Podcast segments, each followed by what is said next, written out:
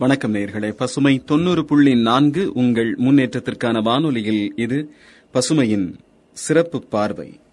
Corona தீநுண்மை குறித்த விழிப்புணர்வின் அவசியம் குறித்து அலசப் போகிறோம்.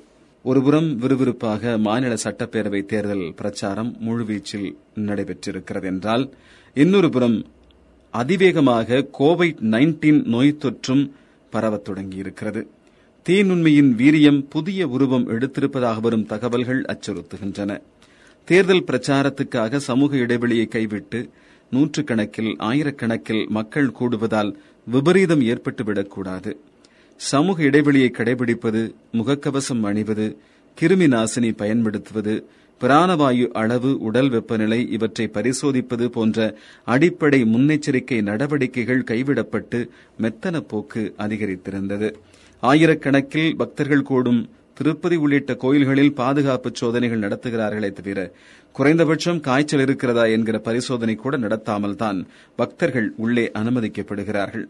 கோயில்கள் தேவாலயங்கள் மசூதிகள் குருத்வாராக்கள் ஆகியவற்றில் பக்தர்கள் வழிபாட்டுக்கு வரும்போது சமூக இடைவெளி கடைபிடிக்கப்படாவிட்டாலும் கூட ஒவ்வொருவரும் முகக்கவசம் அணிவதையும் அவர்களுக்கு காய்ச்சல் இருக்கிறதா என்பதை பரிசோதிப்பதையும் ஏன் கட்டாயப்படுத்துவதில்லை எனும் கேள்வி எழுகிறது. ஐரோப்பாவில் உள்ள பல நாடுகள் மீண்டும் பொது முடக்கத்திற்கு உள்ளாகியிருக்கின்றன என்பதை அரசும் ஊடகங்களும் இந்திய மக்களுக்கு புரிய வைக்கவில்லை. இந்தியாவையே எடுத்துக்கொண்டால் மகாராஷ்டிரத்தின் நிலை அச்சுறுத்துகிறது.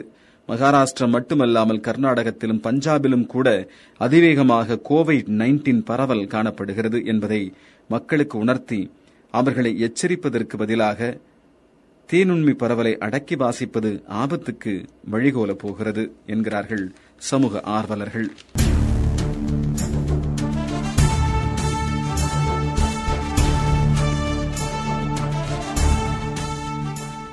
நீங்கள் கேட்டுக்கொண்டிருப்பது பசுமையின் சிறப்பு பார்வை. இன்றைய சிறப்பு பார்வையில் கொரோனா தீநுண்மை பரவல் குறித்த விழிப்புணர்வு ஏற்பட வேண்டியதன் அவசியம் குறித்து அலசிக் கொண்டிருக்கிறோம்.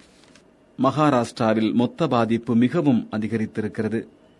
இருபத்தி நான்கு மணி நேரத்தில் நாற்பதாயிரம் ஐம்பதாயிரம் என்று புதிய பாதிப்புகள் கண்டறியப்படுகின்றன. இதுவரை இல்லாத ஒருநாள் பாதிப்பு அண்மையில் கண்டறியப்பட்டது. சமீபத்தில் கோவிட் நைன்டீன் நூற்றி எட்டு உயிரிழப்புகள் ஒரு நாளில் ஏற்பட்டிருக்கின்றன மகாராஷ்டிரத்தில். மத்திய அரசு கோவிட் நைன்டீன் கொள்ளை நோய் தொற்றை கட்டுப்படுத்த மூன்று முக்கியமான முடிவுகளை எடுத்திருக்கிறது. பிற நாடுகளுக்கான கோவிஷீல்டு தடுப்பூசி ஏற்றுமதியை முறைப்படுத்துவது முதலாவது முடிவு. உள்நாட்டில் பல இடங்களில் தடுப்பூசி மருந்துக்கான தட்டுப்பாடு இருப்பது தெரிய வந்திருக்கிறது. அதனால்தான் ஏற்றுமதியை முறைப்படுத்த அரசு முற்பட்டிருக்கிறது என்று தோன்றுகிறது. நாற்பத்தைந்து வயதிற்கு மேற்பட்ட அனைவருக்கும் தடுப்பூசி போடுவது என்பது இரண்டாவது முடிவு. சில இடங்களில் தடுப்பூசி போட்டுக்கொள்ள எதிர்பார்த்த அளவு மக்கள் முன்வராததால் தடுப்பூசிகள் வீணாகியிருக்கின்றன. நாற்பத்தைந்து வயதுக்கு மேற்பட்ட அனைவருக்கும் தடுப்பூசி போட அனுமதிப்பதால் அதிக அளவிலானோர் தடுப்பூசி போட்டுக்கொள்ள முன்வருவார்கள். அதன் விளைவாக தடுப்பூசிகள் காலவரம்பு கடந்து வீணாவது தவிர்க்கப்படும். இதுவும் வரவேற்புக்குரிய முடிவு. கோவிஷீல்டு தடுப்பூசியின் இரண்டாவது ஊசிக்கான காலவரம்பை நான்கு வாரங்களிலிருந்து ஆறு முதல் எட்டு வாரங்களாக அதிகரிப்பதிருப்பது மூன்றாவது முடிவு. தடுப்பூசியின் கட்டுப்பாடு இதற்கு காரணமா அல்லது எட்டு வார இடைவெளிக்கு பிறகுதான் எதிர்ப்பு சக்தி உருவாகிறது என்கிற உண்மை தெரிய வந்திருப்பதால் எடுக்கப்பட்டிருக்கும் முடிவா என்பது குறித்த தெளிவான விவரம் இதுவரை அறிவிக்கப்படவில்லை. ஆனால் தடுப்பூசியின் முதலாவது தவணைக்கும் இரண்டாவது தவணைக்கும் இடையேயான இடைவெளி கோவிஷீல்டுக்கு அதிகரிக்கப்பட்டிருக்கிறது.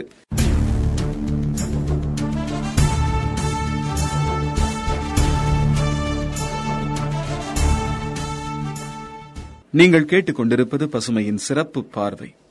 இன்றைய சிறப்பு பார்வையில் கொரோனா தீன்முனை பரவலை குறித்து அறிய வேண்டியதன் அவசியம் குறித்து அலசிக் கொண்டிருக்கிறோம். இந்தியா முழுவதும் பரவலாக காணப்படும் நோய் தொற்று பரவல் அதிகரிப்பு சில முடிவுகளுக்கு காரணமாக இருக்கக்கூடும். தடுப்பூசி கண்டுபிடிக்கப்பட்டதாலேயே நோய் தொற்று அகன்றுவிடும் என்று நினைப்பது பேதமை. தடுப்பூசி போட்டுக் கொண்டவர்களுக்கே கூட எதிர்ப்பு சக்தி முழுமையாக ஏற்படுவதற்கு நாற்பத்தைந்து நாட்களாவது ஆம் என்று கூறப்படுகிறது. அரசு எடுத்திருக்கும் மூன்று முடிவுகளும் தடுப்பூசி வீணாகாமல் இருப்பதற்கும் தடுப்பூசிக்கு தட்டுப்பாடு இல்லாமல் இருப்பதற்கும் வழிகோலும் என்பதில் சந்தேகமில்லை. மூன்று முடிவுகளும் தடுப்பூசி திட்டத்தை பரவலாக்கி விரைவுபடுத்தி கூடுதலான பேருக்கு கோவிட் நைன்டீனில் இருந்து பாதுகாப்பை வழங்க உதவக்கூடும். நாளொன்றுக்கு ஐம்பது லட்சம் பேருக்காவது தடுப்பூசி போட வேண்டும் என்கிற இலக்கை நிர்ணயித்தும் கூட இன்னமும் முப்பது லட்சம் எண்ணிக்கையை கூட கடக்க முடியவில்லை. தேர்தல் பேரணிகள் கூட்டங்கள் கும்பமேளா போன்ற பண்டிகைகளால் அடுத்த அலை நோய் தொற்று பரவல் ஏற்பட்டால் இந்தியா தாங்காது என்பது நினைவில் இருக்க வேண்டும். பசுமையின் சிறப்பு பார்வைக்காக கதிரவன்.